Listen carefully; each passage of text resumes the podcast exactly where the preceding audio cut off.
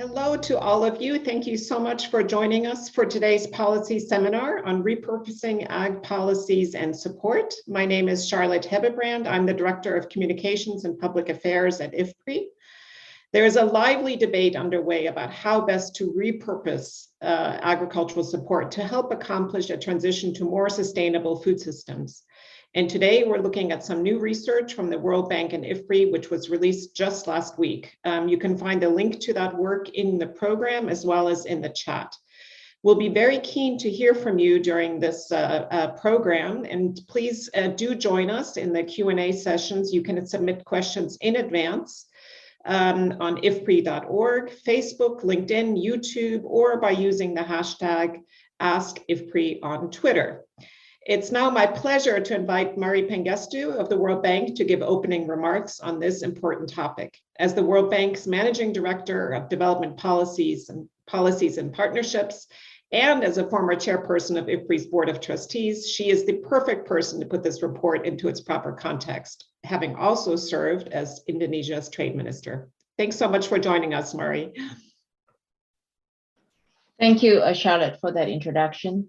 Uh, good morning, good afternoon, uh, everyone. It's a great pleasure for me uh, to open the this event today and be amongst uh, many old friends who have contributed to the report as well as uh, those who will be on the panel later. And it's a double delight for me uh, to be launching the report that has been collaboration between the two institutions that I'm involved with, the World Bank and IFPRI, uh, that I hope will deepen our understanding of the trade-offs and opportunities of sustainable uh, food systems. Uh, let me uh, begin uh, by providing the context for today's discussion.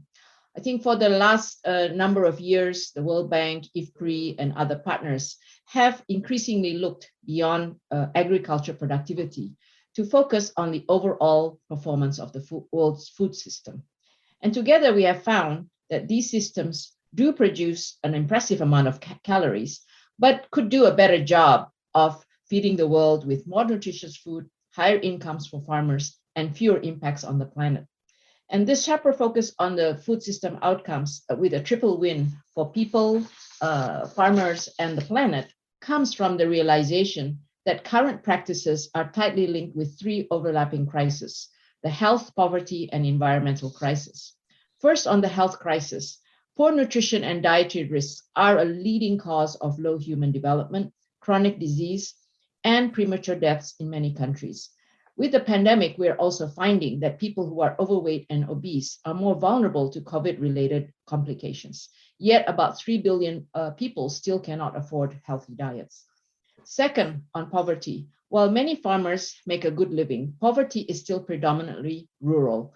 And rural poverty is closely tied with low agriculture productivity, poor access to markets, and difficulties acquiring the skills to move into non-farm sectors, among other issues. And then finally, on the planet, food systems uh, produce close to one third of global greenhouse gas uh, emissions and are a leading cause of biodiversity loss. And agriculture is also on the front line of droughts, pests, heat waves, uh, and uh, this impacts obviously on current and future productivity. And by some accounts, the hidden costs of current food and land use systems amount to $12 trillion per year, vastly over uh, outweighing the market value of food systems, which is estimated at $10 billion a year. These points have been made at prominent events, including the UN Food System Summit recently and the Climate COP. And awareness of food system costs is growing, and we see a greater demand for change. So to, to meet this demand for change, we see new coalitions and analytical work, including the report that we are launching today, uh, to, to see what the solutions are, and therefore accelerate the transition to better food systems. We have seen some recent progress uh, on this. In 2020, for instance, the World Bank launched a new multi-donor trust fund called Food Systems 2030, that stands ready to help countries with policy advice to transform their food systems to meet SDGs. In September 2021, at the UN Food Systems Summit, the World Bank, IFPRI, and the Food and Land Use Coalition presented the food finance architecture, which focuses on how to optimize public spending and mobilize private capital for good uh, for a global good uh, global food uh, system transformation. And at COP26, the UK presidency, the World Bank, and the Just Rural Transition launched the Policy Action Agenda for the Transition to Sustainable Ag- Agriculture, which sets out pathways and actions that countries can take to deliver positive climate and nature outcomes that enable uh, a just rural transition. And today, uh, we meet to discuss a new report that analyzes the options, as uh, Charlotte mentioned, for repurposing agriculture policies and support while paying close attention to trade-offs. And indeed, uh, the modeling work and the simulations done on various scenarios is how can we avoid solving one crisis at uh, the expense uh, of the other. And the goal is really to be able to steer uh, public spending towards the triple win of healthier outcomes for people, the planet, and the economies at the same time. And the key message from this report is that this is possible uh, to have uh, better outcomes on these triple objectives, but it's not automatic. They require careful repurposing of policies as well as the right type uh, of investments. And uh, really, at the end of the day, this triple bottom line is really important uh, as consumers, farmers, and governments already struggle to purchase and produce food against a backdrop of rising fertilizer and food prices, supply chain delays, lost employment, climate impacts, and growing fiscal constraints in the wake of the COVID 19 pandemic. So, uh, uh, in closing, I really look forward to hearing uh, the findings of the report, the discussions that will follow, and hope that they will help policymakers navigate the complexities of food system transformations for the benefit of all. Thank you. Thank you so much, Mari, for outlining the, the, the, triple challenges facing food systems and the discussion around finance. And of course, repurposing is a big part of uh, the potential finance that can be used here to accomplish that triple win, as you say. Uh, we'll now hear from the authors of this report. They will be presenting their research findings, after which we, we have uh, a number of uh, several distinguished discussants, and we're very grateful that they could all join us for today's um, uh, presentations and, and discussions. Um, the report will be, the findings will be kicked off by Madhur Gautam, who is the lead economist at the Agriculture Global Practice at the World Bank, followed by Will Martin, Senior Research Fellow at IFPRI, and then last but not least, Rob Vos, who is the Director of the Markets, Trade, and Institutions Division. They will pass the baton on to each other. Over to you, Madhur. Thank you so much. Thank you, Charlotte. With this excellent overview that Mari has provided, it is our pleasure to present this study, this new study on repurposing agriculture policies and support. The study is joint work by IFPRI and the World Bank, undertaken by the three of us presenting today, and our IFPRI colleagues, David Laborde, Abdullah Mamun, and Valeria Piñeiro. First, why this report and why do we need to rethink and repurpose agriculture and food policies? Persistent challenges, next slide, please. Persistent challenges to global food security and the existential threat of climate change raise questions about the suitability of current agriculture policies and the incentives they create to address challenges of today's and tomorrow's food system. This question was put prominently on the table at the UN Food System Summit, COP26, and in other fora. Previous studies, including the FAO UNDP UNEP study, to which early work from this study contributed, conclude that this support, the present support, is not effective in solving today the problems of global food security and stave off uh, the threat of climate change. The outstanding question this study addresses is how the massive public support currently provided to agriculture, over $600 billion, could be repurposed to deliver better outcomes for health of people, economies, and planet. Next slide, please. Over the past 60 years, agriculture has performed impressively with food production outpacing population growth, as seen from the figure in the left panel. But continuing to feed the world's population, which is expected to grow to nearly 10 billion by 2050, and to do so sustainably is becoming increasingly difficult. First, despite greater food production, global hunger has been on the rise since 2015. Second, as the figure on the right hand in the right hand panel shows, the growth in food output per capita has both slowed and has become more volatile in recent years. Next slide, please. Third, climate change is no longer a distant threat. It is already adversely affecting agriculture. Climate change has slowed productivity growth by 21% globally and has and as much as 40% in parts of Africa and other tropical zone, which are clearly hit hardest by, as you can see on the map. Even more worrisome is that this adverse impact is intensifying, pushing the world closer to a tipping point when climate change impacts offset all productivity growth with devastating consequences. Next, next slide, please. Before turning to policy options to address these challenges, let's first look at the degree and nature of current support. In 2016 to 18, from 2016 to 18, total support worldwide averaged $638 billion per year. The level of support varies widely across countries. In absolute terms, most of this support goes to China, goes to farmers in China, the European Union, and the United States. More than 70% is linked to farm production and input use, influencing market prices and production decisions. Only 17% of the current support is for public goods and services supporting agriculture, such as research and development and rural infrastructure. About one-tenth one tenth takes the form of subsidies for consumers. With worsening climate change and volatile markets, government support to farmers is very much needed. With this in mind, this study assesses the options for repurposing to better support farmers such that collectively they can contribute to solve the societal problems of food insecurity, poverty, climate change, and unsustainable patterns of food production and consumption. Next slide, please. And with that, I hand over to my colleague, Will Martin, to present the key findings from the study. Thank you, Madhur. Um, how did we address this policy question? For this, um, we created a consistent global database of subsidies and emissions. We then adopted a model for the global economy that allows us um, to track impacts of reform on emissions from production and land use change, uh, impacts on farm incomes, food security, diets and poverty. We gradually introduced alternative policies um, during the period to 2025, and then we run scenario simulations with the model out to 2040 and assess the impact relative to a projected baseline or, or business as usual scenario. Next slide, please. The business as usual scenario projects that emissions from agricultural production and land use change would double by 2040, and an additional 56 million hectares of land would be converted to farmland between 2020 and 2040. 80% of the growth in emissions would come from producing livestock and rice. Despite substantial growth in agricultural production and overall economic growth, we project only a modest decrease in global poverty in the baseline. Next slide, please. We then consider a broad range of outcome of options for repurposing support to get better outcomes for people, the planet, um, and the economy.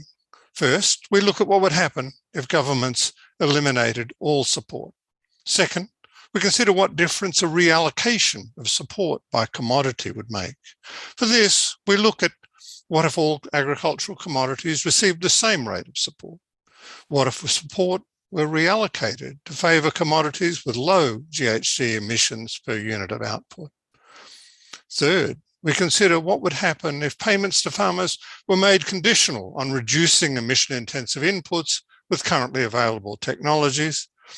And finally, we consider repurposing a part of current support to develop and promote productivity enhancing and emission reducing green innovations through targeted investments in R&D and promoting adoption of these innovations. Next slide, please. What do we find? We first look at impacts on emissions and on nature and land use in particular. Clearly, the, the scenarios with removal or reallocation of support don't produce the game-changing reductions in emissions needed for sustainability. If we look at the first set of bars there, the scenario that makes payments to condition, farmers conditional on adopting environmental practices um, uh, with existing technologies would be beneficial for the for nature by reducing emissions. Sorry, for for the climate by reducing emissions, but not for nature. The emissions reductions come at the cost of lower productivity. This means more land will be needed to meet food demand. Finally, repurposing support for green innovation could lead to a very large cut in emissions, 40%. Greater resource efficiency would also allow about 50 million hectares of agricultural land to return to natural habitats. This beneficial scenario is not just pie in the sky, but builds on evidence for new technologies that have shown enormous potential to both reduce emissions and raise agricultural productivity. Next slide, please. The economic and social impacts of the different repurposing scenarios critically depend on what happens to productivity. When removing all support or reallocating it without improving productivity, the first bars on the graphs, we find negligible gains or even losses for the overall economy. Um, while farm output falls, poverty and food insecurity would rise, and healthy diets would become less affordable because of rising prices. In contrast, repurposing a portion of existing support for green innovations, the lower bars on the graph, could generate um, triple or even quadruple wins, generating significant income growth, reducing poverty and food insecurity, and making healthy diets more affordable, in addition to benefiting environmental sustainability. Next slide, please. And I now hand over to Rob Vos for some final comments on the policy implications. Thank you, Will. Um, so in short, the key insights from the study would be that first, the current agricultural support is a very blunt instrument to for fighting climate change and for addressing the challenges of global food security and nutrition. Second, there's great potential for achieving major gains on these fronts by repurposing support towards public investments that facilitate the widespread adoption of productivity enhancing and emission reducing technologies for agri-food systems. Further, these policies are likely to have strongly positive international spillovers. Innovations that reduce environmental impacts and raise productivity are likely to either be rapidly adapted in other countries or to provide the basis for developing technologies uh, in other agricultural environments. Next slide, please. So these findings make a very strong case for action and more to the point for internationally concerted action. But as we also recognize in the report, we're very well aware why this is not happening yet.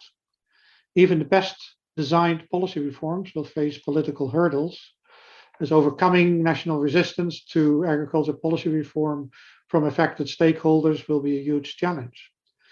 So for this, a better understanding of who the likely winners and losers are will be essential in order to earn political support. So from this perspective, we hope that the insights from this study will create better understanding of the short and long-term cost and benefits of repurposing agricultural support measures. Such an understanding in turn should contribute to reaching consensus on a common reform agenda. And lastly, as already mentioned, action will have to be internationally concerted. This is so because the challenges are global and international coordination is needed also because present agricultural support is distributed very unevenly across countries. Poor nations have less fiscal space to provide agricultural support, and also the agricultural uh, research centers um, are less capable for developing high productivity and sustainable farm technologies and practices relevant to the local context.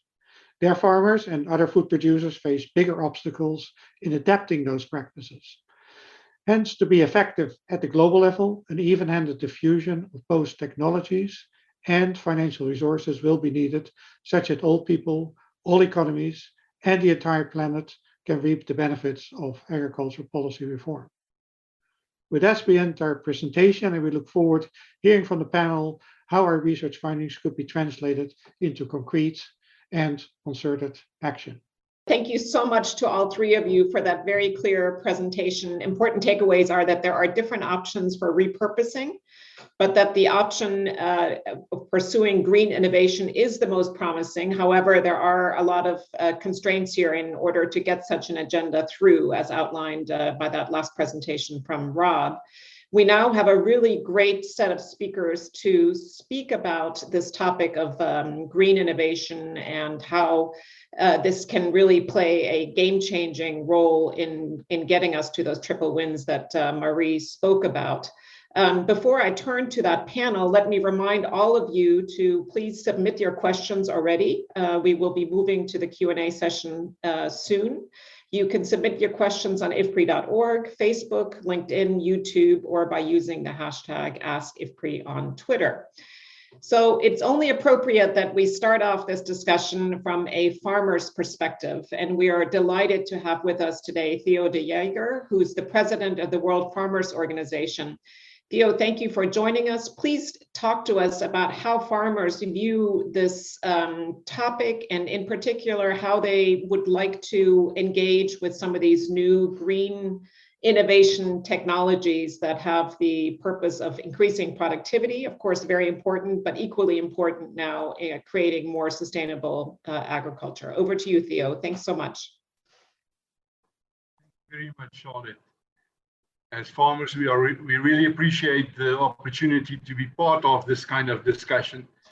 Of course, we, we should never talk as if farmers are a homogeneous group across the globe. It's not. You cannot compare the conditions, the markets, the modes of production in Africa to that in Asia or that in North America to that in Oceania. Not all farmers are even supported by the public.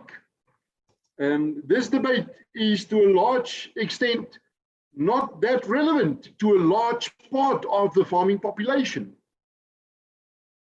But whilst we are at it, farmers feel that we should utilize this opportunity to bring more harmonization in policies. There should be better harmonization in standards too.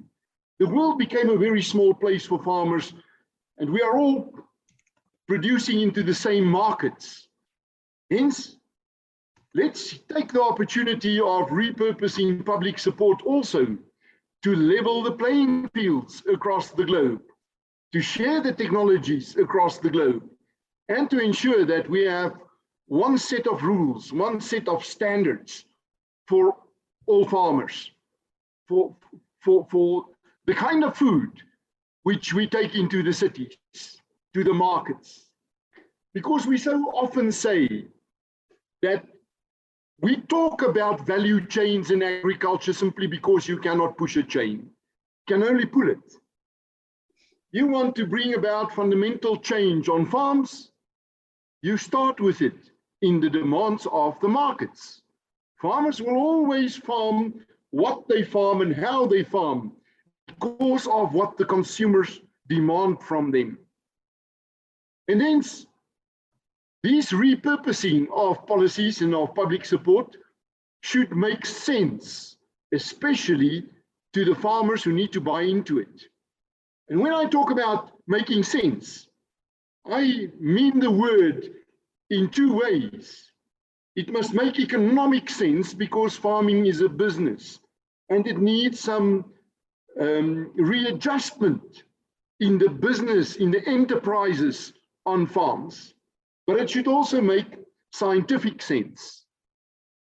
So important that science speak the final word. And we saw that in the run up to the Food System Summit, where it took a lot of effort to build trust between all the players in the value chain and all the stakeholders who took part in the debates. It does not make scientific sense. Farmers will say, it's not sustainable.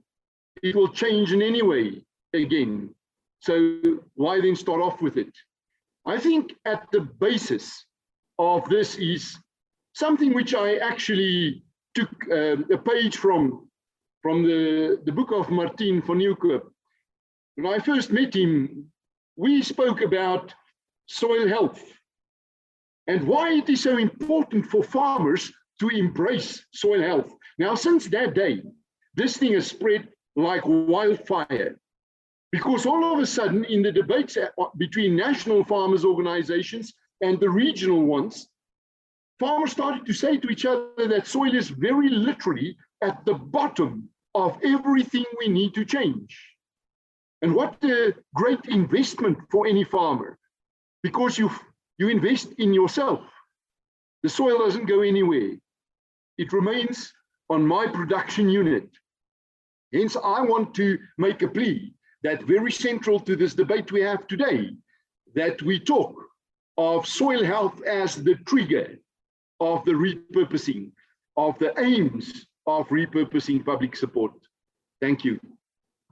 Thank you very much, Theo, uh, also for pointing out the heterogeneity of uh, farmers around the world and the fact that it's only a few countries that are actually able to provide such substantial support. So as we think to change and to repurpose and, and focus on green technologies, obviously there's a great need to get those technologies into the hands of farmers all over the world and to make them specific to their individual settings.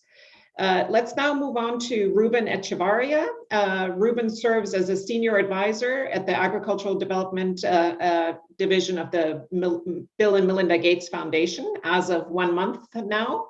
And uh, Ruben is also the chair of the Commission on Sustainable Intensification, and he will speak um, on the, um, the conclusions of that uh, commission uh, which I believe also really strongly point to this need to both increase productivity and uh, reduce emissions. Over to you, Ruben. Thank you very much for joining us. Thank you. Thank you. It's a pleasure to be here. Thanks to IFPRI and the World Bank for the invite.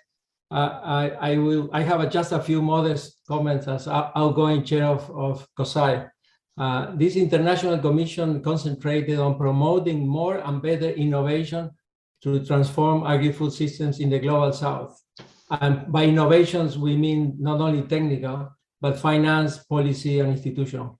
So I, I find the report uh, uh, amazing. Or, you know, we are biased in this panel. Uh, I think this is a fantastic uh, report, very relevant to promote investments in more sustainable and high impact options, green innovations, uh, which is very, very convergent with what we found in the commission.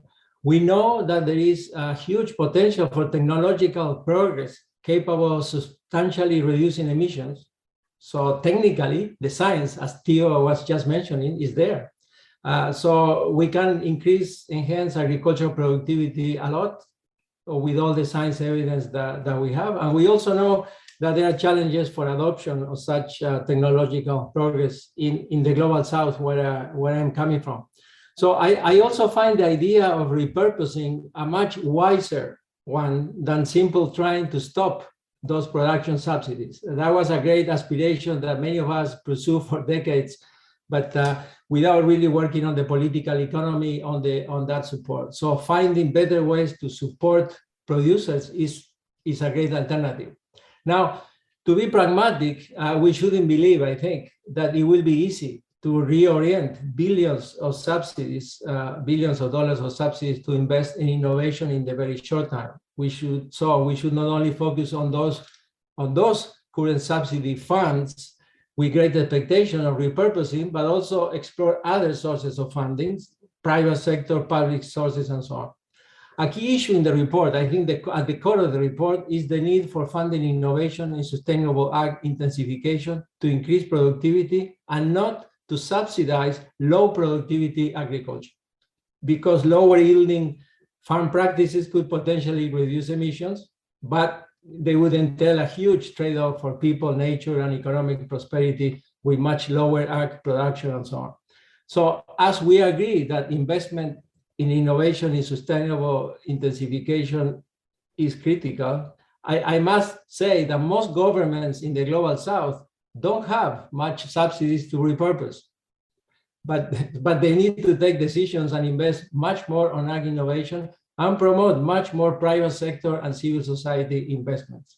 So for the global south, many governments would say, well, we don't have too much subsidies to repurpose. Well, but there is a huge role to play in getting the policy context, civil society and private sector investment coming on. So we find that there are many trade-offs at the Commission to, to keep an eye on why developing these innovations. So research from the Commission showed that in the absence of an intentional focus on a variety of issues and alternatives important for sustainable agriculture, it won't happen just as a, uh, by, you know, as a, as a miracle. So the, the Commission and others are, including the World Farmer Organization, the World Bank, and many others, are, are, we are piloting a set of principles for innovation and a simple scoring mechanism that can be applied and can be a collective action and can be applied at key stages of design and development of innovations to help managers and funders ensure that they are considering these key trade-offs. As we have seen in many countries, repurposing subsidies could not be politically easy, as it was mentioned, unless farmers are rewarded and supported for the changes they have to make in their own farming systems. So a study just finished to finish, a study from the commission also has highlighted the absence of these instruments. So where are these instruments? They, yes, there is a lot of science, there is a lot of good intention, but where are these instruments at the farm level that can incentivize farmers to protect and restore the environment? I'm thinking about payment for ecosystem services, which has been on the agenda for 20 years or more.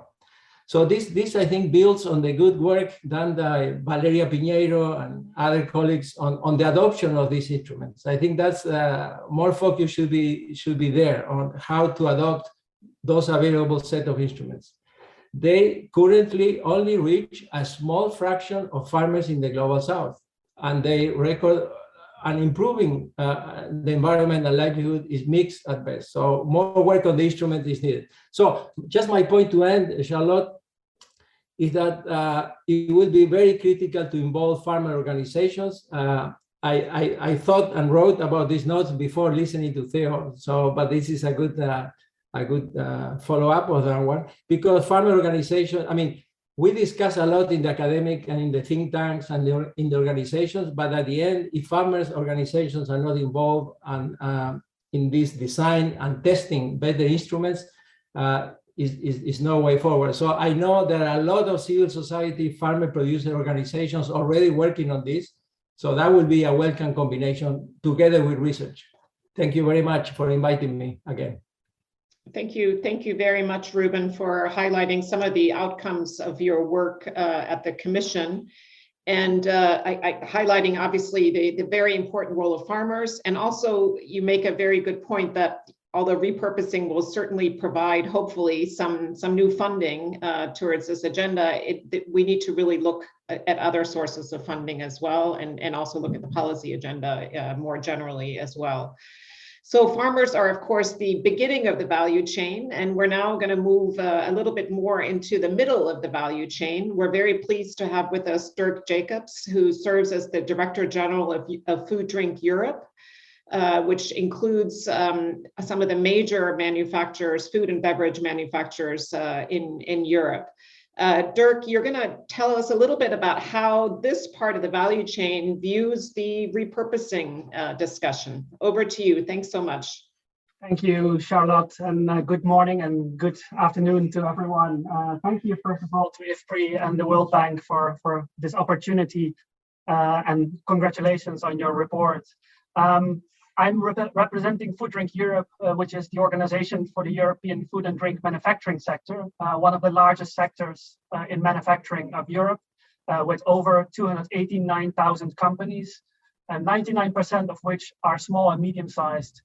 And our industry relies very much on a stable supply of safe, competitively priced, and sustainably produced agricultural raw materials. And that's why we process around 70% of the entire EU's agricultural output, but we're also reliant on imports of some key ingredients uh, from uh, elsewhere outside of the EU.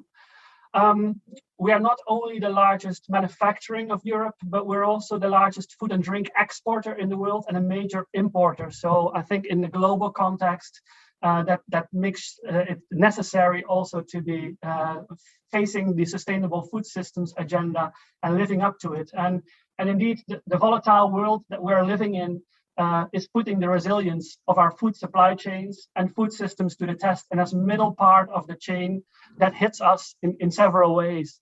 Um, we've seen now in Europe that we've generally remained uh, resilient during the COVID pandemic, despite all the pressures that we're facing. And unfortunately, we still have to see what the impact is going to be of some of the closures of borders, of worker shortages, of uh, markets and channels that have been closed. But I think what is even more worrying is the volatility that is created uh, by the, the, the, climate change crisis, which food, of course, is one of the first to feel.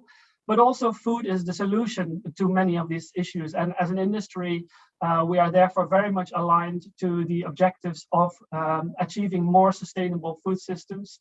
And therefore, we also support the European Union's Green Deal objective to be the first climate neutral region in the world by 2050. And I think we should even go further than that and strive for climate positivity. And I think that's where um, agricultural policy and agricultural subsidies have an important role to play. Um, but this repurposing is, is indeed very interesting and, and, and I think also needed. And uh, I, I, very much appreciate the role that green technology can play in that. From our end, uh, what is important, and I would really like to subscribe to what Theo said before, um, an, an, emphasis on soil health is going to be absolutely critical. Um, we produce uh, indirectly or directly 95% of our food through soils.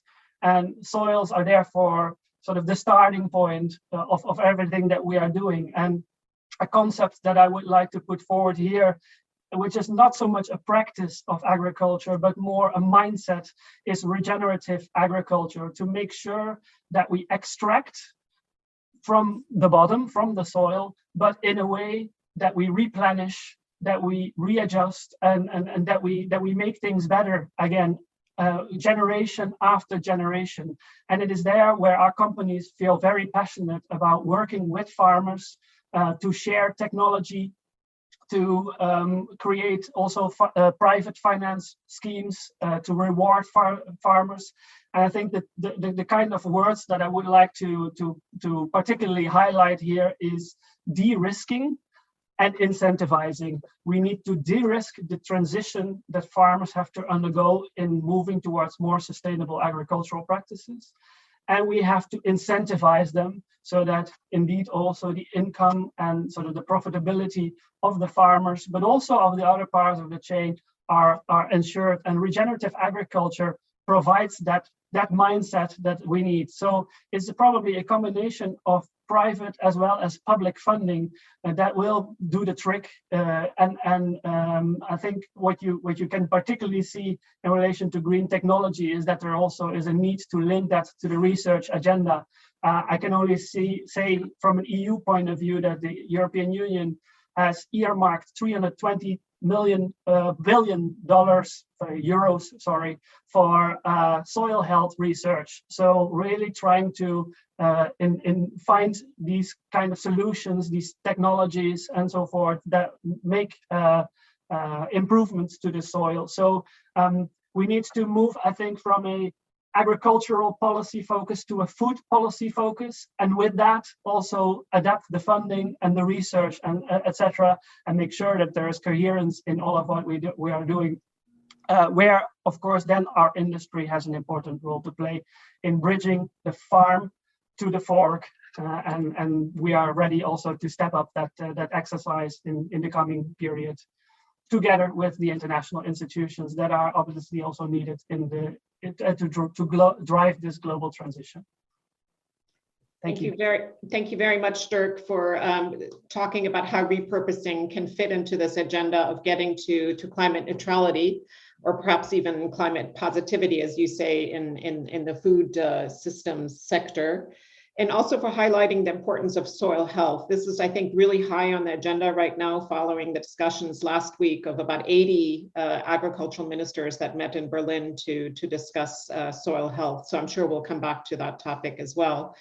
Um, let me now, uh, before moving on to the next uh, set of uh, panelists, uh, again, remind our audience, please do get your questions into us. Uh, we've got lots of great people on this panel to answer them. Uh, please submit your questions on ifpri.org, Facebook, LinkedIn, YouTube, or by using the hashtag AskIFPRI on Twitter. Uh, our next three speakers are going to look at this topic from the perspective of how do we take this agenda forward, uh, to what extent has it already been raised in a number of international fora. Uh, we're, we're sorry that the Minister of Agriculture from Indonesia, His Excellency uh, Limpo, could not be with us today, but we're thrilled to kick off today with Anabel González. Anabel serves as the Deputy Director General at the World Trade Organization. Um, she has also had a stint at the World Bank, and of course, she was the former Minister of Trade in Costa Rica. Anabel, thank you for joining us and for talking about uh, the repurposing agenda and how it sort of intersects and fits into international trade disciplines and topics around those disciplines that are taking place. Thanks so much. Thank you very much, uh, Charlotte, and it's a real pleasure to be here uh, with uh, you, with the rest of the panelists and, uh, and the audience, of course. And let me start by commending IFPRI and the World Bank and the, and the authors uh, for their groundbreaking new study. The study finds, we know, that agricultural support can deliver important gains for poverty reduction, nutrition, climate, and uh, economy, provided it is repurposed to foster investments in innovation. And that's a very significant finding and a potential step change, not only in how we think about the reform of agricultural support policies, but also in how we think about opportunities for international trade cooperation to enable the transformation of agri-food systems. And let me mention three specific opportunities at the WTO. The first opportunity is to recall that the WTO Agricultural Rulebook is itself structured to encourage a transition from production or trade distorting support to non-trade distorting support. That's in line with the idea of repurposing that is at the core of this study. And it's also in line with the steps that some countries have taken over the past two decades uh, to reform agricultural support, driven by a growing awareness of environmental degradation, budgetary constraints, and negotiations to further reduce production distorting support. For example, some WTO members have implemented new environmental programs or have increased support for existing ones. Between the year 2000 and 2016, total reported expenditure on environmental programs quadrupled to $36 billion. The top 10 users of environmental program payments in 2016 were, in descending order, uh, China, the European Union, the United States, Japan, Switzerland, Norway, Chinese Taipei, Australia, Mexico, and Canada. And we've also seen some steps by countries to move away from trade and production distorting domestic support towards environmental programs and other forms of non-trade distorting support. And this is not only the case of um, advanced economies like the European Union and Switzerland, but also in developing uh, ones such as Brazil and Costa Rica. Some WTO members have also made part of their payments uh, conditional on compliance with certain environmental criteria, uh, for example, uh, in the EU. Now, these are significant developments, but they, uh, they fall well short uh, of the transformation of agricultural support envisioned in your study. Using the WTO methodology, current production uh, or trade distorting support total around $100 billion in 2017-2018, and around 124 billion in 2016, the latest year for which the data set is more complete. Now, if one includes so-called green box support, that is non-trade distorting support, the amount of support increases to around $360 billion in 2017-2018 and $588 billion in 2016.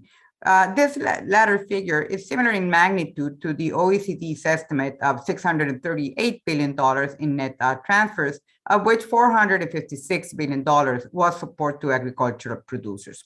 So this to say that that's a lot of taxpayers' money invested, but not necessarily uh, well invested in agriculture. So in moving forward, it makes sense to take a coherent approach which ensures that the full range of trade policies affecting food and agricultural markets deliver progress across the multiple goals of food security, livelihoods, and sustainability. And this means that agricultural trade policy reform efforts should focus not just on government support. Uh, efforts should also look at reducing tariffs and non-tariff barriers because if left unaddressed, uh, these barriers could undermine subsidy reduction efforts and work against food security and rural livelihoods, both at home and abroad. And that brings me to the second opportunity for WTO members, which is the negotiation of new and improved global rules. The ongoing agricultural negotiations at the WTO seek to deliver outcomes in agricultural trade policy reform to make markets fairer, more competitive, and more resilient to future crises. Rules to discipline production or trade distorting support are at the core of these negotiations, along with issues such as public stockholding for food security purposes, market access, export restrictions, export competition, the special safeguard mechanism, and transparency. And meaningful progress on these issues is urgent and would make a tangible contribution to improve support and other trade policies underpinning food and agricultural systems. But so far, agreement has proved elusive, and we know that it, it's challenging. Now, the good news is that the WTO members have continued to work on a broad range of initiatives that would strengthen the incentives for investments in innovation to the benefits of agri-food systems. And uh, let me just uh, enumerate briefly negotiations in the area of digital trade, uh, in the area of uh, investment facilitation, and also in the area of uh, green technologies. And I'd be happy to expand more uh, about this. Which brings me to my final point, which is opportunities for cooperation on agricultural support, the digital transformation, investment facilitation, and green technologies must go hand in hand with support to ensure that no one is left uh, behind. So in conclusion, this is an impactful, important, and impressive piece of work. It provides powerful insights into what's wrong with current agricultural trade policies and how we could fix them to meet the priorities of this century, not the last. The challenges to get there are, are significant, and it's only by working together that we can bring about the reforms needed to make a real difference for our economies, for our societies, and for the natural environment. Thank you very much, Charlotte. Thank you so much, Anabel, and, and, and great to highlight that this really is very much in line with the you know longstanding move to try to transfer domestic support from a trade distorting approach to a, a non-trade distorting uh, approach. And thank you also for that call out for greater reform of international uh, disciplines. I'm sure you'll get a question about when the ministerial is, is going to, to be taking place. Um, and also, I'm sure there will be some questions about the, the work that you uh, referred to on, on green technology, taking the discussions taking place among uh, WTO members. Uh, let me now turn to Nick uh, Bridge. Uh, Nick serves as the Special Representative for Climate Change um, at the Foreign uh, Commonwealth and Development Office of the UK. Uh, Nick, the, the question we're asking to you is, is how does this repurposing agenda fit into the um, climate change negotiations? And to what extent do you see it already maybe making an appearance in some of the national commitments? Uh, thanks very much for joining us today. Thank you, Charlotte and, and Mari, and to all the uh, IFPRI and World Bank colleagues for this collaboration and this very good report. Others have uh, stressed, um, and I fully agree, the value of this this uh, weighty new body of evidence, particularly around the sort of triple benefits and, and the risks of not getting that right. So thank you for the opportunity to speak from the UK, uh, and particularly as you say, uh, Charlotte, in our current presidency of the of the COP. Um, at COP26, as, as you know, and I hope it came through strongly, you know, we really, really try to invest heavily like never before in the nature and agriculture and food systems aspects of uh, climate change. Um, we were helped, I think, by the fact that uh, the climate and environmental and, and economic and financial communities had talked somewhat in silos for many years. And in the year or two on the run up to COP, we did start to get a better understanding of the holistic nature, the complex system uh, and that everything affects everything else. And so we tried to bring agriculture, food production, and land use very much to the center of our discussions. And we had some really new and impressive big uh, commitments around this nature agenda, which I think appeals to ordinary people. They can relate, you know, billions of people around the world in small households farming, uh, everybody around the world eating food and, and increasingly thinking about how to do that in a more sustainable and nutritious way, and uh, all of the risks that we've we've heard about the need managing. So it was an agenda that appealed, I think, at COP. We made some really good progress in partnership with the World Bank uh, on our policy action agenda. So this report and ongoing work really will help support that uh, as we take it forward uh, and set the the uh, goals for that this year. We also had our agricultural breakthrough um, uh, signature agreement, so basically, the three or four big areas uh, where we have to tackle emissions dramatically and rapidly, agriculture being one, we set these very successful breakthrough um, goals where many uh, allies came together and said that by 2030, we will ensure and commit to ensuring that the most uh, affordable and most uh, widespread ad- uh, adopt- adoption of uh, agricultural and food practices will be the sustainable practices that fit with the combination of climate, environmental, and economic goals. So um, the policy action agenda and the agricultural um, uh, breakthrough were big things. In the preceding years, obviously, we've also given huge growing weight, quite rightly, to adaptation and resilience and to the just uh, transition and the fact that the poorest and the most vulnerable are hit hardest and earliest. And so I think this also links into uh, the remarks from our uh, farmer um, representation around soil and around standards and around supply chains. Uh, Mari and I co-chaired uh, our work all of last year on sustainable supply chains also, which led into COP, recognizing this point that the, um, uh, the degradation and the emissions are primarily caused uh, on the uh, pull and demand side from the wealthiest industrialized countries. And that's where I just wanted to make my quick um, summary reflections. I mean, one point is just how much thinking is now going on in uh, the industrialized world. We heard from the authors that, that the Europe, US, and China is where the majority uh, of the problem is in terms of the lack of sustainability and the scale of emissions. This is a theme running through our COP presidency that the, the wealthy and industrialized and, and big emerging emitters have to get their house in order um, first. And so we need a very differentiated understanding now, as the authors recognized, as to what this policy mix means, and that the biggest uh, uh, emitters and the most unsustainable and large scale producers need to act first and get their house in, in order. Uh, on a more positive note, it's striking how much thinking is going on in the UK. Obviously, um, having departed from the European Union, there is now an imperative to and, and, a, and a desire to uh, really move faster on the uh, reform of our agricultural support systems, for which this work will be um, uh, contributing. Um, the uh, the issues also that, that came out strongly in COP and that are very relevant to this agenda around urgency and around scale. One of my first jobs in government 25 years ago was looking at common agricultural policy reform, and we have not come very far in 25 years. We have just 10 years to pretty much halve global emissions. So the urgency with which we need to now start to implement these um, uh, uh, these issues is is it's absolutely striking. And we talk also about scale needing to do it everywhere. But I just want to stress, as others have done, that the, the differential nature of the implementation. It's a completely different story as to how we regenerate, maintain our soil, and have more sustainable practices in in the industrialized world, industrialized world versus uh, in in some of the uh, poorest and developing uh, countries. So there's a lot of work here, a lot of provocation from the report to think urgently and at scale, uh, but in a differentiated way. Um, uh, we really want to stress that this year of COP presidency is a year of delivery for us. We did COP 26, but it's not, it's just the beginning.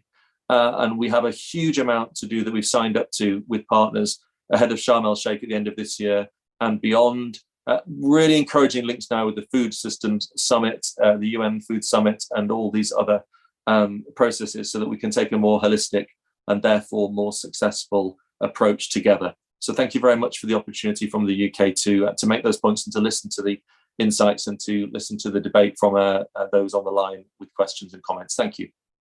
Thank you very much, Nick. And, and yes, the UK did really put such a spotlight on food systems and agriculture at the COP. And in addition, of course, the Koronivia uh, work program on agriculture also reached some, some first conclusions. So I think that was really fantastic because in general, I think the perception is that maybe food systems haven't really been considered properly in the context of the, of the climate change uh, negotiations. Um, our next and final panelist is, uh, is Ann Tutwiler. Ann serves as the senior advisor to the Just Rural Transition, which is a coalition that is tackling a lot of important topics. And they have uh, put a special spotlight also on, on repurposing. So great to have you with us, Ann. I, I hand over to you. Thank you so much, Charlotte. And um, it's always a pleasure to, to be, as we say, batting cleanup uh, in these kinds of, of meetings and discussions. Um, so just a quick couple of words on the Just Rural Transition. This uh, Just Rural Transition was launched actually at the Climate Action Summit in 2019 uh, in collaboration, uh, Nick, with the UK uh, government. And we have been on this agenda of repurposing uh, agricultural support since that time. And what is so wonderful about this report that, that the bank and IFPRI has have just released for me is that it makes some of those conversations that we've been having at an abstract level, I would say, to be very concrete, to be to be able to say, here are what what options exist and what we need to do and which direction we move. Because I think uh, one of the surprising things for me out of this report was you know, we've been thinking a lot about this conditionality um, of transferring funds to farmers for conditionality, but this report says that's not the best strategy, and I think that's a really important outcome for for um, all of the policymakers to to understand as we move forward. I I want to um, echo the comments, of course, that that Theo made, and the World Farmers Organization is a huge partner of ours in this um, initiative about the need for multi-stakeholder conversations and about the need for engaging farmers in these dialogues um, at the national level, because so often it's the farmers who um, initially are opposed to some of these kinds of changes, but um, but they are the ones who need to embrace embrace the changes. I would also have to say, I'm, I'm many of you know I'm I'm teaching two courses at uh, at a college in North Carolina on food systems transformation, and my students were shocked to understand the, the links between the food system, environment, and health in the first set of readings I assigned. And so it's not just the farmers, and Theo talked about the need to, to reach out to consumers, right, at the who are at the end or the beginning of the value chain, depending on your perspective there. I think there's a real lack of understanding about around from citizens and voters about how these issues link together and what this value for money, which I think was one of the important pieces of the IFPRI Bank report, what that really means in terms of their tax dollars and what they're getting in terms of their the food supply. Um, you know, one of the challenges, and, and Ruben mentioned this, this green innovation is is not an easy agenda because we are in many cases starting from scratch in a number of countries or starting from a very low base in terms of the, the investment that is going into green innovation. So I think it's something we're going to have to be more articulate about what that actually means, what those kinds of policies look like. Um, one of the things I'd like to ask the WTO, Anabel, is, um, you know, when you talk about, when the WTO talks about green subsidies, you know, those are not necessarily green as in the meaning that we're talking about here. And I think a, a, a better understanding of what is actually green in an environmental sense in the green box would be quite helpful here as countries try to see, you know, where they need to shift um, shift their support. Um, in terms of um, what the Just Rural Transition is planning to to be doing in the next year, so we were um, as Nick mentioned, very engaged in this uh, policy action agenda uh, that the bank and FCDO launched at, uh, at the Climate Summit.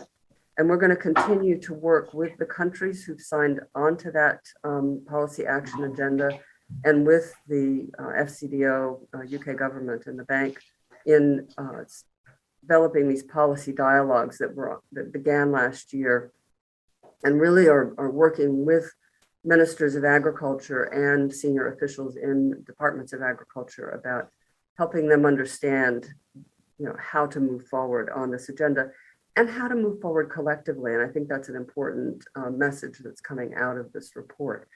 Um, we also of course are going to work closely with the uk government on the cop agenda and i think nick covered covered that off quite well. Um, one of the things that people may not be aware of here is that the um, FAO has committed that its uh, State of Food and Agriculture, State of Food and Security report, this will come out this summer, is going to focus on this repurposing dialogue. So I think that's another opportunity where the Just Rural Transition will be quite engaged, working with FAO on that report, uh, helping to, to contribute in whatever way we can. But it's another opportunity to um, educate and inform and engage a multi-stakeholder conversation around these issues. Um, I just wanted to um, come back to um, the comments about uh, that Dirk made on the private side. So the other pillar of the Just Rural Transition is um, private sector investment. And the World Business Council for Sustainable Development is leading that. And I, I think we need to really be talking much more about how investments in the public sector can help generate and incentivize the private sector to make the kinds of investments and support for green technology innovations, you know, all the way through the chain, not just at farm level that um, that we've already been talking about. So again, I applaud IFPRI on this report. I, I do think the political economy challenges that others have mentioned are are quite significant, but in a way, they're less significant than the agenda that some of us were were working on, uh, as Ruben said 25 years ago, um, to you know totally um, eliminate um, trade distorting subsidies. I think this is a much richer conversation to have. It's going to be much more um, countries will be much more open to hearing about how to retool and re-envision their agriculture uh, for the future. So thank you so much and uh, appreciate being on the program. Thank you very much, Ann. Great, great comments. And we're going to come back to your question uh, to Anabel about uh, the fact that the green box initially was just meant sort of signified non-trade distorting support, but how do we move to green in, in, in its other sense? But before we come to you, Anabel, I'm, I'm going to turn to to Will Martin now. We are entering the, the Q&A sessions and we've got a lot of questions here asking you to be a bit more specific uh, about what we mean by green innovation. And there's actually, I'm gonna read you a few questions on this topic. That the first one is actually uh, a, a, kind of a, uh, a, a very interesting question. So, so an anonymous questioner is asking us whether this overriding focus of this report on investing isn't a bit like the implementation of the green revolution in the 60s when of course uh, there was a lot of focus on investing in, in high productivity technology. So maybe you could speak to that. Uh, and then let me uh, read you a few more. So uh, van Issel is is asking could you be a bit more specific about what green innovations actually are um, uh, Lena Mahi of the World Health Organization wants to know, again, definition of green innovation and whether indigenous practices are uh, encompassed in that definition. And then another question from Veronica Mwangi from Kenya, uh, whether you could uh, speak to investing in green innovation uh, in the context of smallholder farmers in, in sub-Saharan Africa. So that's a lot of questions, uh, uh, but hopefully you can you can take those in, in one group, Will. Oh, great. Oh, thank you, uh, Charlotte, and thank you everyone for these great questions. Um, what we have in mind by green innovations is simply um, innovations that can uh, increase productivity and reduce um, the emissions from, from agriculture um, we, we were motivated and influenced a lot by some very um, interesting innovations that have occurred in uh, ruminant um, uh, livestock raising um, and in, in rice. You know, and these are the areas where the biggest emissions are. Um, so what many things have been tried um, to to reduce emissions from from ruminants.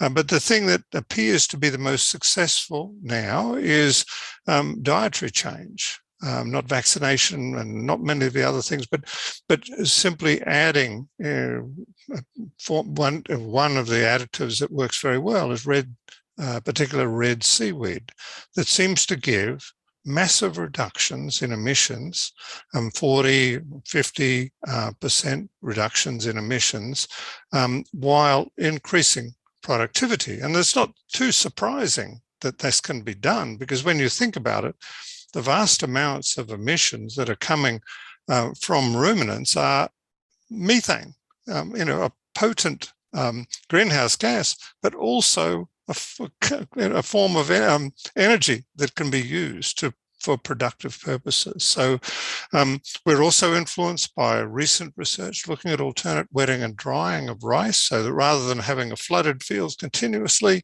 um, uh, you know, wetting and drying uh, reducing water inputs, raising productivity that way, um, and reducing the emissions from, from agriculture. Now, we're very conscious that these uh, studies that we, we look at and we cite are for specific contexts. That will need to be a lot of adaptive research, for instance, um, extending those innovations to, to Kenya. That, that's going to be um, uh, to inland parts of Kenya. That's going to be for the livestock. That's going to be kind of uh, a challenge, and that's where a lot more um, research development extension is going to be um, to be needed. Um, uh, but you know, farmers, and I'm sure Theo would would endorse this. You know, when farmers see something that's very worthwhile, uh, they're very very interested um, in in adopting it. Uh, farmers right around the world, even there, despite their very different agroecological um, uh, contexts. So, just very briefly on those. Thank, thanks very much, Will. Anabel, do you want to answer the question about uh, green green support?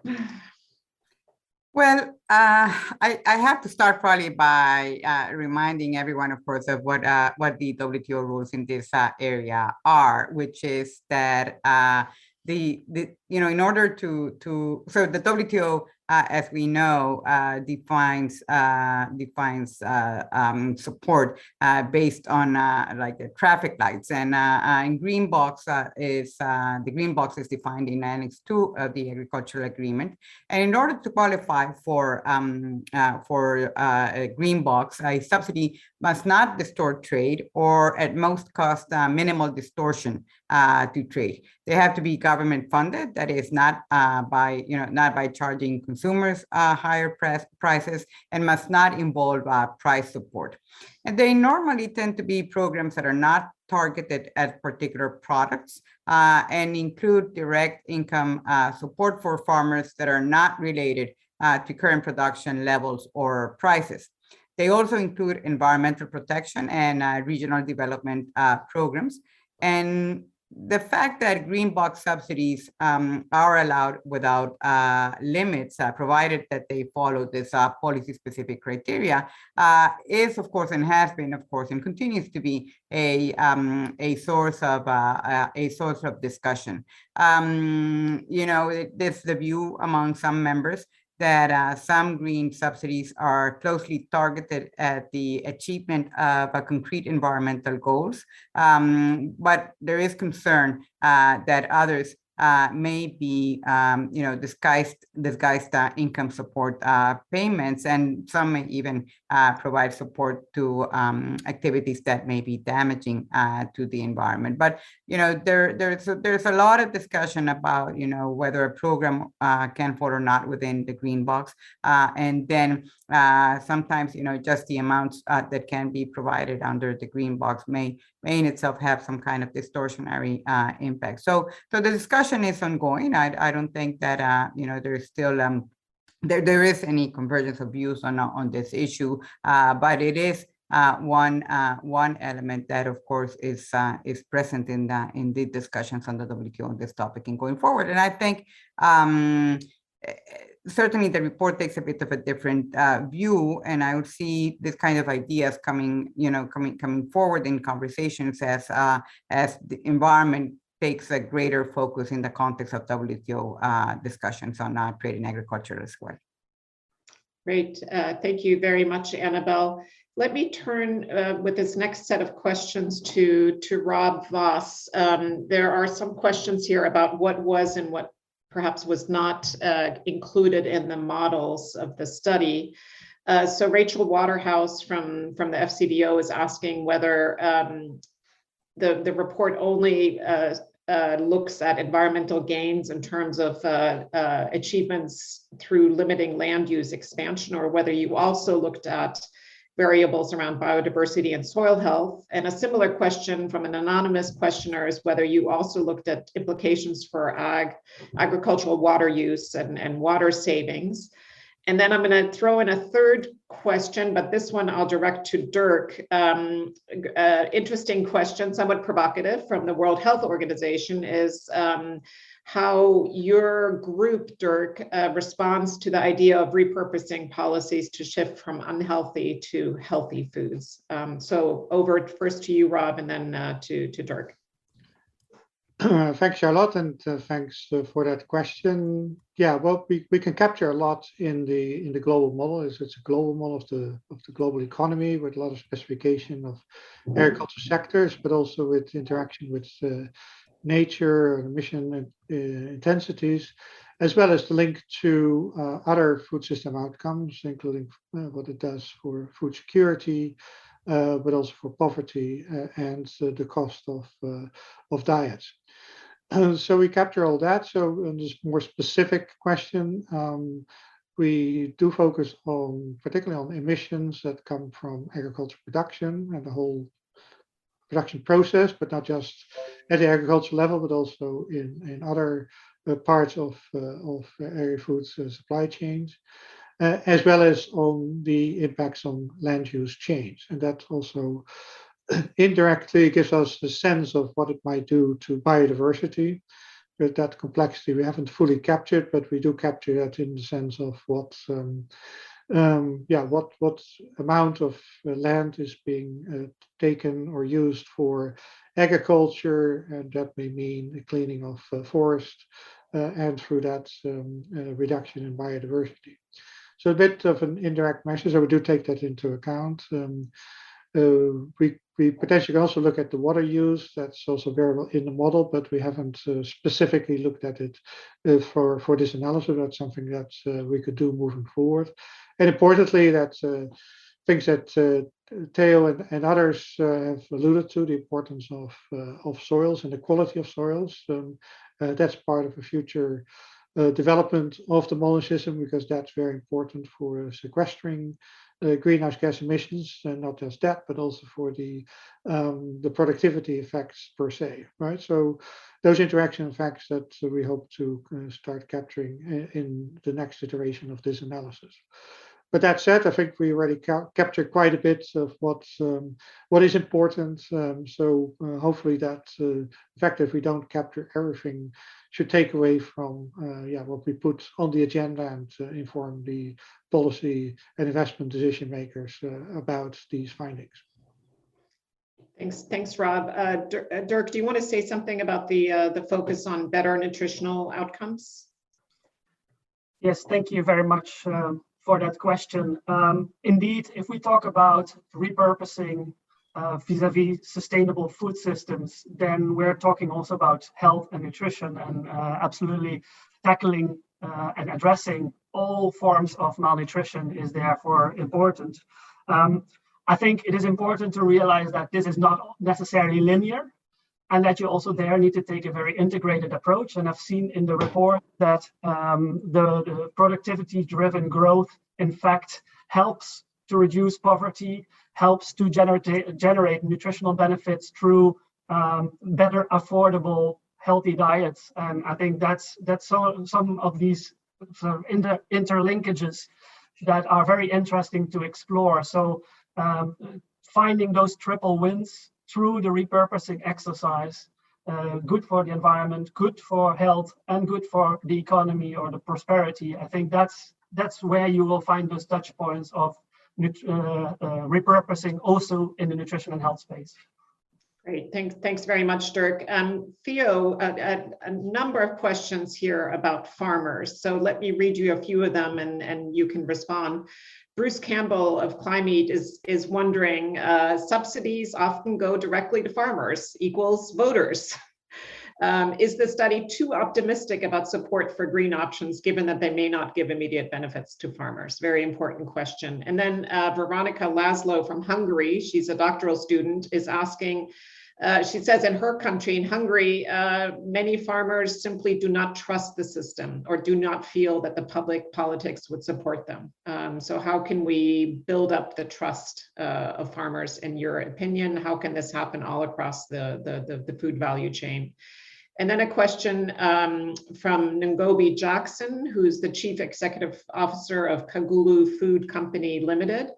Um, she is wondering, or he, sorry, uh, how is this agenda going to reach um, uh, populations engaged in agriculture in, in poor countries, uh, in particular, given that they have really very limited access to this kind of information. Over to you, Theo. It is so. There's there's just no way we can ignore the politics behind the um, the public support systems. Um, but but it's not only farmers who are voters. Actually, lately there are fewer and fewer farmers in most of the competitive agricultural countries. Um, and, and, and I firmly believe that consumers have a stronger political impact than anyone else in the value chain. This is why we need to focus our communication so strongly on consumers. As, as farmers, uh, speaking from the World Farmers Organization, we went to lengths to ensure a proper um, and, and a solid partnership with the, the various consumer structures in the world. And we also try to assist our members to link up with the structures that represent consumers in each country. Those are the two mass-based constituencies, the farmers and the consumers in our food systems. And if we do not make them excited about what we need to do, we will simply not manage to do it. I want to take it one step further and say we, we, we, we love to put the emphasis on the younger consumers too. If we cannot put stars in the eyes of those consumers and those farmers who are not yet 35 about what we need to change, it's not going to get changed.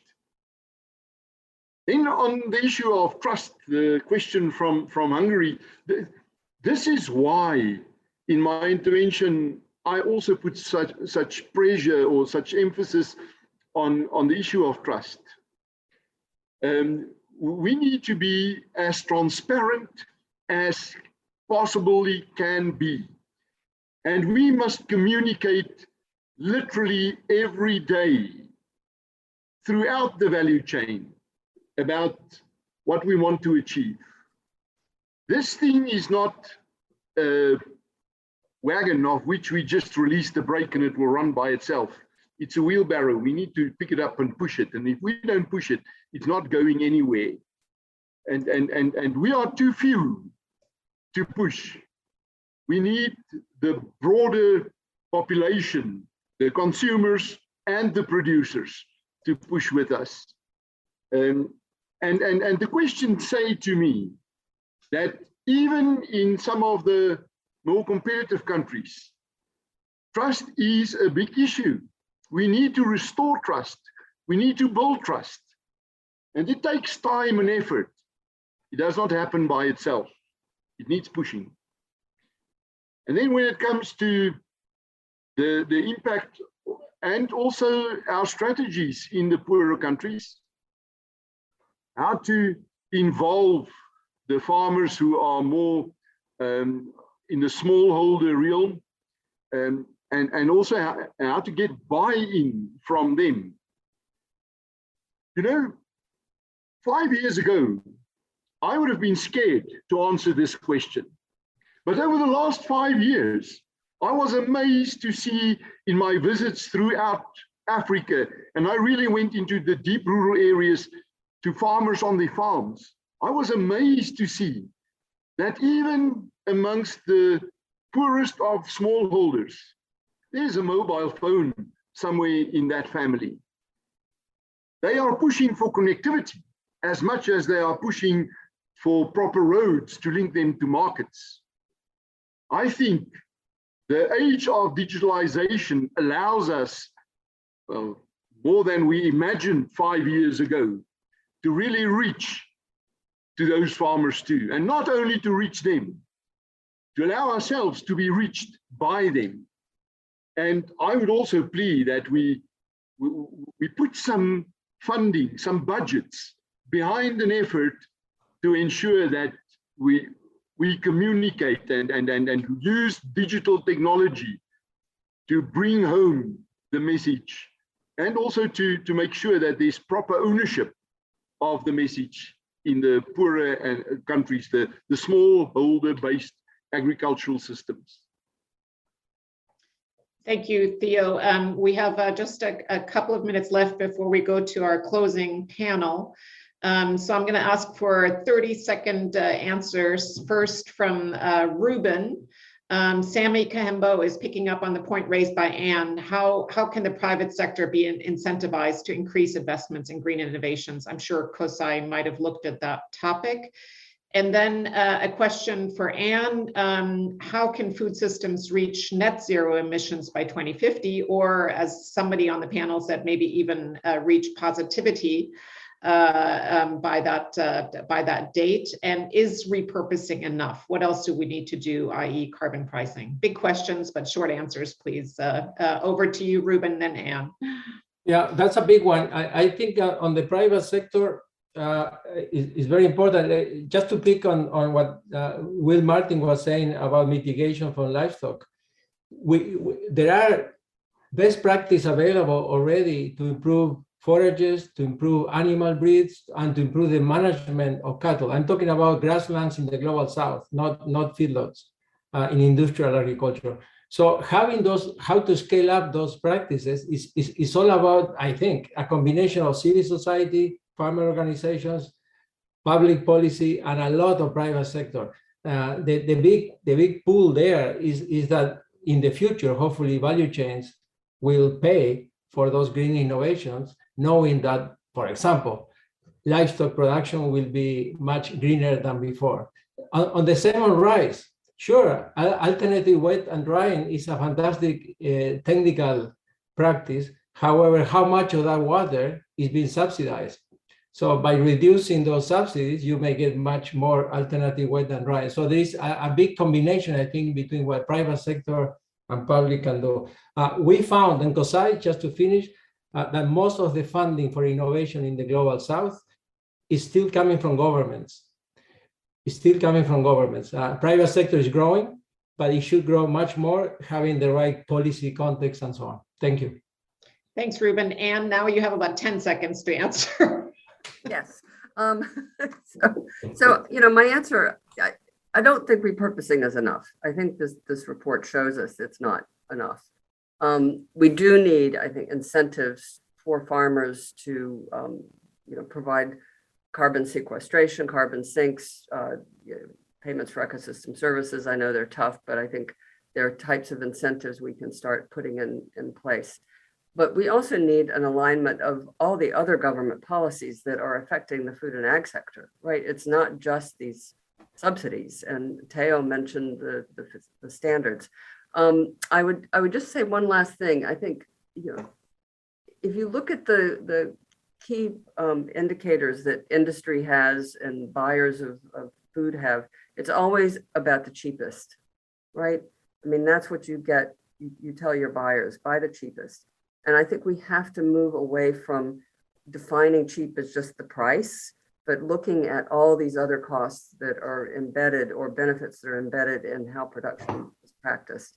And I think if we can start changing the incentives also within the private sector about what they're buying and how and why, we can start getting the incentives aligned across that entire value chain. So I hope that answers Great. the question. Uh, thanks, Ann, and thanks so much to all the questioners. We've really had a lot of questions, and, and a lot of them pertain to political economy, a very important topic. And, and one of our closing speakers is going to uh, to get to that very important topic. Um, let's first uh, hear from Martin van uh, Nieuwkoop. He's the Global Director for Agriculture and the Food Global Practice at the World Bank. Uh, Martin, how, how, can you just briefly describe how the World Bank is taking this agenda forward? Very good. Uh, thank you very much, uh, Charlotte, and, and, thanks to everybody for a great presentation and a great uh, discussion, great questions as well.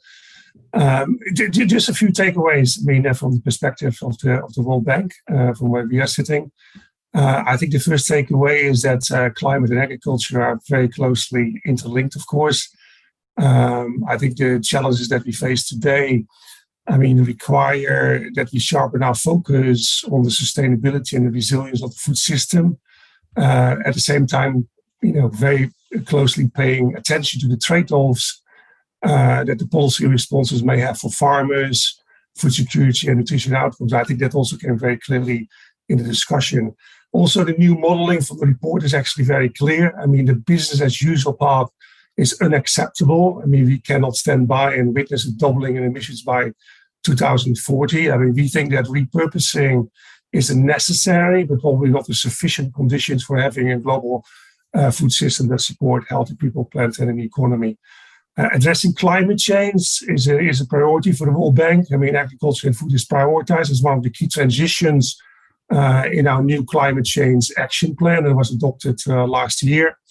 Um, my second takeaway, I mean, listening to everybody, is that agriculture policies and public support programs are really ripe for change. I mean, Mari was, of course, mentioning the huge hidden cost. Uh, at the same time, you know, when farmers, you know, bear the brunt of climate change, volatile markets, and costly inputs, I mean, government support is essential, and Theo was talking about it. At the same time, support could be much better targeted, I mean, to deliver better value for money, better benefits to farmers, and better development outcomes, of course. And I think here the report's key finding is that repurposing a part of the current domestic support towards investment in green innovation that targets both emissions and higher productivity can deliver multiple wins for people, the planets, and the economy. So those trade-offs can be mentioned. At the same time, I think that also uh, it's clearly in the, in the discussion. I mean, transforming policies that govern the food systems are also highly, you know, this is also highly contextual. And, and that brings me to my final point. You know, we need to think globally and act locally. I think that was also reflected in the discussion you know, collective and coordinated global action will achieve multiple gains, but at the same time, the policy change needs to happen at the country level. I mean, rooted within the country-specific opportunities and, and constraints, of course. And I think in that respect, the report, I mean, supports a growing consensus uh, that repurposing is a key path forward to deliver these multiple gains. And there's indeed a critical agenda for the G7 the G20 and the COP to take that forward. And it's good to see that we have actually momentum in, the, in those spaces.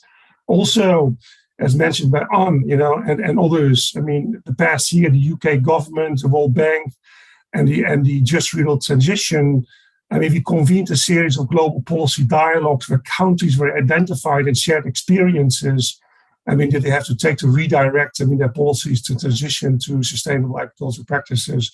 So more than 30 countries engaged in those policies, dialogues, and policy action agenda uh, that emerged. Uh, so there's also action happening on the ground. And through our Food Systems 2030 initiative, I mean, that Mari also mentioned, this is supported by Germany, the UK, European Commission, Bill and Melinda Gates Foundation. So we are already working now in 15 countries to identify repurposing actions and assess the specific trade-offs at the country levels, and of course also the synergies of their existing agriculture policies and public spending. Clearly, there's no one-size-fits-all solution. I mean, ultimately, transforming food systems to deliver better development outcomes require country-specific local analysis backed by multi-stakeholder dialogues with full inclusion of the farmers. I mean, to make sure that all voices are heard in the policy-making process.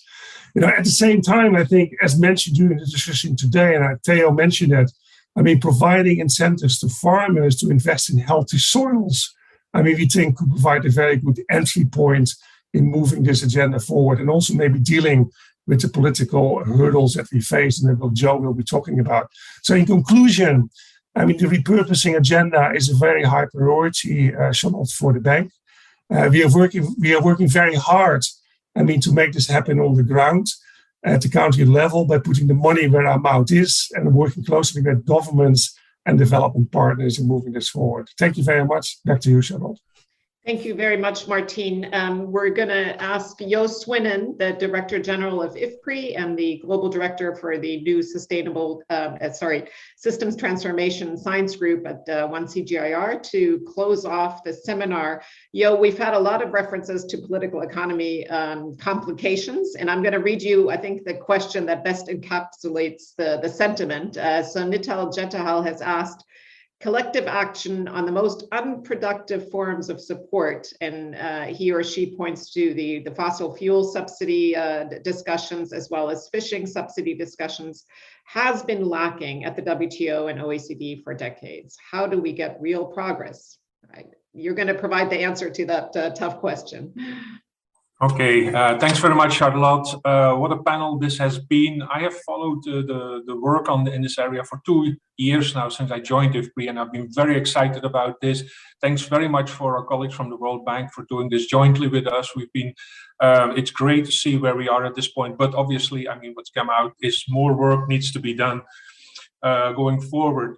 The question of the seminar was, can agriculture policies deliver better value for money, uh, better value for money for people, the planet, and the economy? And the answer, I think, is clear. It's yes, it can. Yes, they can. The question is, will they? Okay, and that's when we come to the political economy uh, question. Now, several of the speakers have referred already to political economy issues. I mean, certainly in, in terms of building coalitions, uh, people who are uh, in favor of the reforms, those are uh, providing, uh, creating obstacles. Now, we know that any policy reform in the world creates winners and losers. I mean, the distributional issues of these things are really important, both from an economic perspective and a welfare perspective, I think, but also certainly from the political economy perspective. This complicates reforms. Typically, it creates resistance, and often the people who are hurt by reforms are better uh, or more concentrated because the, the costs are typically more concentrated in a reform and the benefit most dispersed. We've heard also several people saying it's even more complex here because the benefits are global, the policies are national, and even within the nationalities, within the countries, it's specific policies and specific countries which play a disproportionate role. The other thing is, of course, it's the time dimension, the effects, uh, the benefits are long term, although uh, several people say, well, there's urgency. It's not that long term, we have to think ahead, but still, typically the incentives for policymakers are, are more short term. There are also, I mean, you can think, I mean, I think many people know examples why this has not happened, these reforms, necessary reforms in many areas. And the question that you raised, Charlotte, reflects that. But I think in this case, there's also reasons to be optimistic. Okay, we know that major reforms in ag subsidies are possible, actually. We've seen major reforms in the rich countries in the 1990s, the 2000s. I think the EU is a, a good example of moving to less distortionary subsidies. Also in, in poor countries, there's been a major reduction in taxation of farmers in the 1990s to 2000s. In a way, what I like also about the reforms, about the proposal here, is that the, the authors have gone um, have made it very explicit. We are not talking about removing all the subsidies. We're not even talking about changing all the subsidies. We're just talking about a relatively small share if you think about that subsidy reform. And so that I think should really enhance the fees, the political feasibility. The other thing is something which uh, Ruben has mentioned that uh, the report itself, of course, as well, and will for example, the, the shift to new technologies to improve productivity, etc. This is also going to benefit a lot of farmers who may suffer from reductions in subsidies. So the, the complexity of the impacts, I think, is a really important dimension here. Also the heterogeneity. I think Theo has mentioned that several times. We have to be very, this is great, okay, but that means we can have a big impact here potentially, but also our work is useful here, for the work to better identify the winners and the losers here. And therefore, this brings me to the point of innovations. I mean, people have talked about innovation and technology policy. We need innovations in politics, in political coalition building going forward, along the value chain, across countries, across different new groups, etc. We need to bring new partners in, uh, not just in the, in the in the economic effect, but also on, on the political side. I think, and several speakers also referred to this. I'm just gonna. Uh, I had a number of other points, but many people have made them already. Let me make uh, two final points. One is on the international institutions. Okay, Martin already made a very strong case. I think the role of that the World Bank sees itself playing in this area. The, I was really uh, very interested in, in, the contribution from Anabel Go, uh, González on the WTO. The WTO played a really important role, I think, in some of the, the major ag policy reforms in the 1990s, 2000. For example, in Europe, also the entrance of China, which which really affected the, the, the, choice of the ag policies in China. The question here is uh, I understood from Anabel that the WTO agreements are fine for making these uh, distributions possible, are consistent, but are they enough? Do they change the incentives of the policymakers enough to actually induce them to make a change? And I think there it's much less clarity, and there we have to think. It's also something for us to think further what are the type of international organization we need for that. I mean, and end by just making the point that many major changes in policy in the world come when you have a, a, shock to the system, to the political economy equilibrium, to get out of the political economy inertias that are built in. And I think today we have COVID 19 has shifted our perspectives on, on food security, on sustainability issues. We are seeing the impact of climate change everywhere on, on, on the food systems. And then we've had major summits with the Food System Summit, the COP26 Nutrition for Growth Summits. I mean, this is a moment in time, I think, where all these things can come to, and we need to use this, the, the, the momentum, the combination of these things to really make uh, a difference. And so going back to the opening question, can the policy change make a difference? I think certainly they can. Will they? I think there's a lot of challenges, but there's also room for optimism and for opportunities, I think. Thank you so much, Jo. Um, I think the challenges are there, but as you say, there's there's reason to be optimistic, and I'm certainly optimistic after listening to all of these great great presenters. Thank you very much for joining us for this policy seminar. And a big thank you also to all of the people that have tuned in for your great questions and stay tuned because this uh, this discussion will will continue. Many thanks also to IFPRI's um, conference management team. Uh, have a great rest of your day or evening wherever you may be. Thank you so much.